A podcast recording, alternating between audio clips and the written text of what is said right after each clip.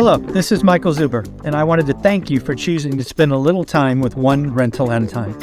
My life's mission is to help investors close 1 million rental properties. In order to tackle this crazy goal, I will need your help. If you like this episode or any of the content we produce, please share it on social media. If you get one of my books or perhaps one of our 500 cards, please take a selfie and tag one rental at a time. Now, on with the show. So, folks, everybody likes to talk about investors losing money. I know you guys do.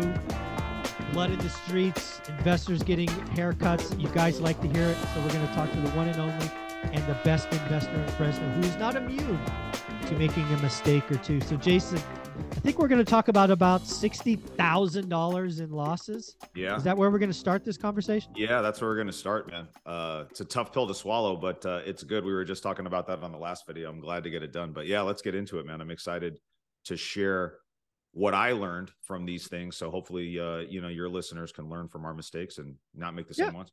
So let's let's peel it back. So sixty thousand dollars, if I remember, it's two different deals. Is that correct? That's correct. Yeah, two houses that we bought uh, back in April of last year, April and May. So Oh my goodness. yeah, April. So we're talking eleven months. We'll talk tw- twelve months, kind of start to finish. yeah, we're going. Yeah, we're going on almost a year with these things, man. So it's been. Uh, so Jason, I don't know if you know this, but the real estate market was a little different last year. it April. was. It was. and it is this April. lesson number one guys yeah I, I just buying at the absolute peak of the market right that was uh that was the biggest thing that came up on both of these things we just bought them um we bought them really high and i always run my numbers very aggressively guys. So that's one thing that i do want you to know that there's a caveat is it wasn't at that time when i made that purchasing decision i didn't feel like i was overpaying. I bought both of these significantly below what i thought the after repair value was. You know one of them we're selling for 430 we bought it for 260 you know what i mean? So just on paper at that time even now right? Like it's like okay that Yeah. looked good you know the other one we bought a hundred thousand below what we ended up selling it for and so um Mm. you know we just bought them at uh, at the peak and everything that could have gone wrong with both of those properties pretty much went wrong and so that yeah. So was- let's let's break this down because Yeah. I think people need to hear this. yeah, so sure. when you bought them, you were conservative on your numbers, uh-huh but were you conservative on your timeline? Because again, you're holding these for twelve months, and I'm gonna guess that wasn't your plan. No, definitely not. On one of them, uh, you know, something that happens sometimes is we just got red tagged by the city. The house was in really, really bad shape. So it was, I mean, almost as soon as we closed on it, um, the property got shut down. And so it ended up taking significantly longer than what we originally planned because the city was involved from the beginning. So, you Right. know, when you have to deal with plans and permits and inspections and those types of things, and it's not just a simple, straightforward cosmetic rehab, you know, that can take a four to six month timeline and turn it into 10 or 11 months where we're at now. Right. Yeah. And so, Okay, it so that's that one. was- yeah. The other one we bought, we had with existing tenants. So we inherited Ooh. those tenants hmm. and they were reasonable to work with, but it just, whenever you buy stuff with tenants, guys, whether you do cash for keys or you do an eviction or you give them a notice or whatever, that's always going to add Time. probably 90 days at minimum to the front of your schedule, right? I and would think so. That one uh we bought with those tenants and on that was one that I thought was going to be an Airbnb. So at the beginning, my exit strategy was different, right? And Yes. so we got the tenants out, then we started working on it. I started buying furniture, we started making design choices based on it being a short-term rental. And in the midst of us doing that, interest rates are going like this and lenders are pulling the programs that they have for short-term rentals. So I see a lot of the lenders where I'm relying on refinancing, right? And I've got to refinance it based off numbers as a short-term rental. The the the lenders that I was using, they don't have that product anymore.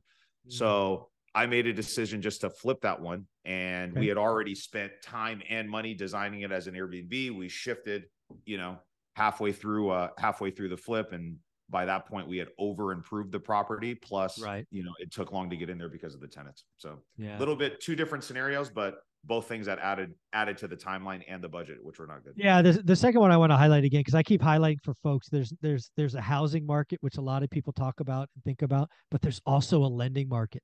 Yeah. Uh, the lending market people don't watch. Sometimes lenders are nervous. Sometimes they're aggressive. Th- things can come. Things can go. I've seen lenders pull stuff the days of day of, of escrow, right? Yeah. It's not done till it's done. Yeah. Uh, so watch the lending market because when yeah, you gotta, get you scared, ca- yeah, you can't take that for granted. And that's huge. We talk about all these variables when you're flipping. And if you're doing like the BRRRR strategy, which is where I've accumulated most of my rentals, if that refinance component switches or something changes or the rates jump or whatever, right? Like your whole exit strategy could be thrown out of the window. So you got to be really careful with that. I'm curious on both of these. Um, your model, generally speaking, now these could be exceptions. Uh, you leverage private money during the initial hold period. Yeah, 10% on both of these. Yeah. Okay.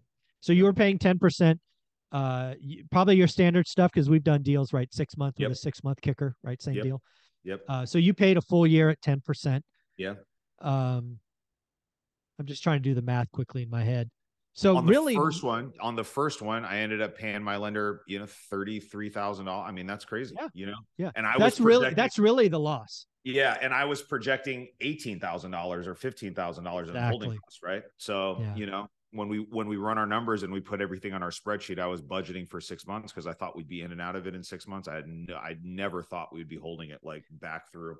Uh, now, were both of these in sure. Fresno because you've tightened up your buy box? yeah, last both are in Fresno. Both are Okay. at the price points that you know that where I normally operate in. Okay. Um, it was a function of buying at the peak of what that market was and the market shifting and Mhm. me not anticipating how fast that market would kind of soften with rates jumping the way that they did. I knew it was going to soften, but I didn't know exactly where it was going to end up. So there was that. The other thing too with both of these that we haven't talked about is I ended up these would have been almost break even deals for me, but the I had two big appraisal gaps to the tune of fifty five thousand dollars. One came in thirty thousand dollars below, and one was twenty five thousand dollars below. So if you look at my loss, right, we had offers that would have come in, and I when we put them in escrow, I was like, all right, at the very bare minimum, I'm going to break even, maybe lose a few thousand bucks. I was like, thank thank God, this is good. I'll take it. Yeah, good to go, right? Uh, Close we enough. had appra- we had appraisal gaps on both, man. And so because it took so long, the comps that we had were not there when we went to sell. Ah, and so that's what that's the other thing that kind of screwed us, right? And so this is when you're when you're when you're doing flips, guys, the the you want to get in and out of them quickly, not just because of like keeping your holding costs down and those things, but if you're basing it off of comps that are two or three months old, if Yeah. it takes you six months to flip it, those comps are not there anymore, right Yeah, right? if it takes you a year, no good. so so yeah it was uh again it was really like everything that could have could have gone sideways on me did so I And, want uh, to talk about the second one for a minute. yeah because again, you you had Plan A for it. Airbnb ended up flipping it because the financing vanished.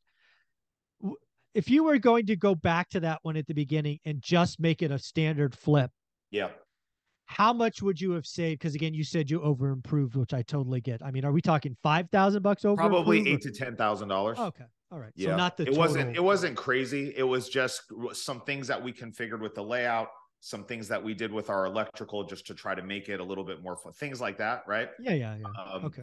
but all of that stuff adds time right like when you're in there redoing everything and saying nope guys let's rewire this over here and let's do this like the it, Yeah. it just took us way longer than it shouldn't have taken us and if it had been a flip from the beginning Mhm. we would have been in and out of that project in four to six weeks and you know that you know we wouldn't be in the situation Okay. And then on the first one, I'm curious if your buy box would allow you to do it today. Because again, you said it was a really rough shape. It ends up getting red tag, which you probably thought was possible. Would you Yeah. take on a monster project like that today in today's market? Yeah, I mean, it wasn't. It it wasn't like it wasn't anything that we dealt with, right? There was just Yeah. it was a, a, a decent sized property. It was kind of like a hoarder house where there was a ton of stuff over there. Yeah. So it took a while to clean everything out. And then when like literally when you have the city involved from the beginning, it's like ev- everything has to get inspected and you're stopping and everything's waiting and you're getting out of this rhythm and you're moving the contractor from a job that's paused over to another one. And then by the time they get back here, and it just all of it just adds up and it creates all these delays and different things that are going on. And yeah, All right. So you would ta- you would tackle that project today if it came. I would you. do it. I would do it. I would do it again as long as uh, as long as the numbers made sense. I would do it. Right. it. You bought it right, of course. Yep. Yeah. Okay. All right. What else are you seeing in the market? Because again, uh, it's wild to think about Q4, right? Specifically, November, December were really slow. Yes. Uh, it was it seemed to pick up the month I was gone, February. I, I see a lot of stuff going pending in escrow. I haven't found a deal that really made a lot of sense in in you know, I don't know, five or six weeks. Uh, what are you seeing in the market today? Our the market for us has definitely picked back up. So I think the positive for me is that even though we're taking those losses on those projects, we've got seven or eight other deals potentially closing this month. So March is going to be a net positive month for us. So this would be if I'm going to take a loss like that in a month, this is the month for me to do it because I have so many other things closing that offset that and we're still going to be net positive after expenses, payroll, everything. So I think I'm going to be I'm I'm I feel really good about where we're at. So for us, it's been interesting to see what's been going on with um, the conversations that we're having with sellers. So many of the sellers that we've been speaking with over the last six months that would not come down from their price, that were still kind of in la la land with their expectation as far as what they were going to sell for. Those sellers have finally come to the table. And so these mm. deals that we're doing now, at least in the in the ones that we're in the sellers that we're working with are people that we've been talking to that realize like hey i'm not going to get this astronomical price. And i think you know the reality for them is just kind of set in and we're we're doing that. And i've seen not just the rates coming down have helped with the flipping side of the business but on the sure. wholesale side of the business a lot of the buyers that were kind of on the sidelines for me for like let's say Q4 that were just not buying anything, they're buying so it's oh. been interesting to see. So we've been able to get uh, you know, the sellers that we're working with. My model right now is I don't really want to be flipping anything unless it's really easy. So yeah. everything that's coming through our pipeline is just quick, easy in and out. So, so real easy is six weeks or less.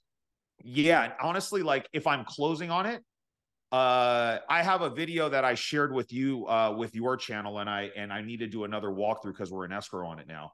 But that was one where we did carpet or paint, carpet and paint, we I remember that one. Twelve thousand dollars just fixing everything up. I mean, oh yeah, I'd love to crazy. see that.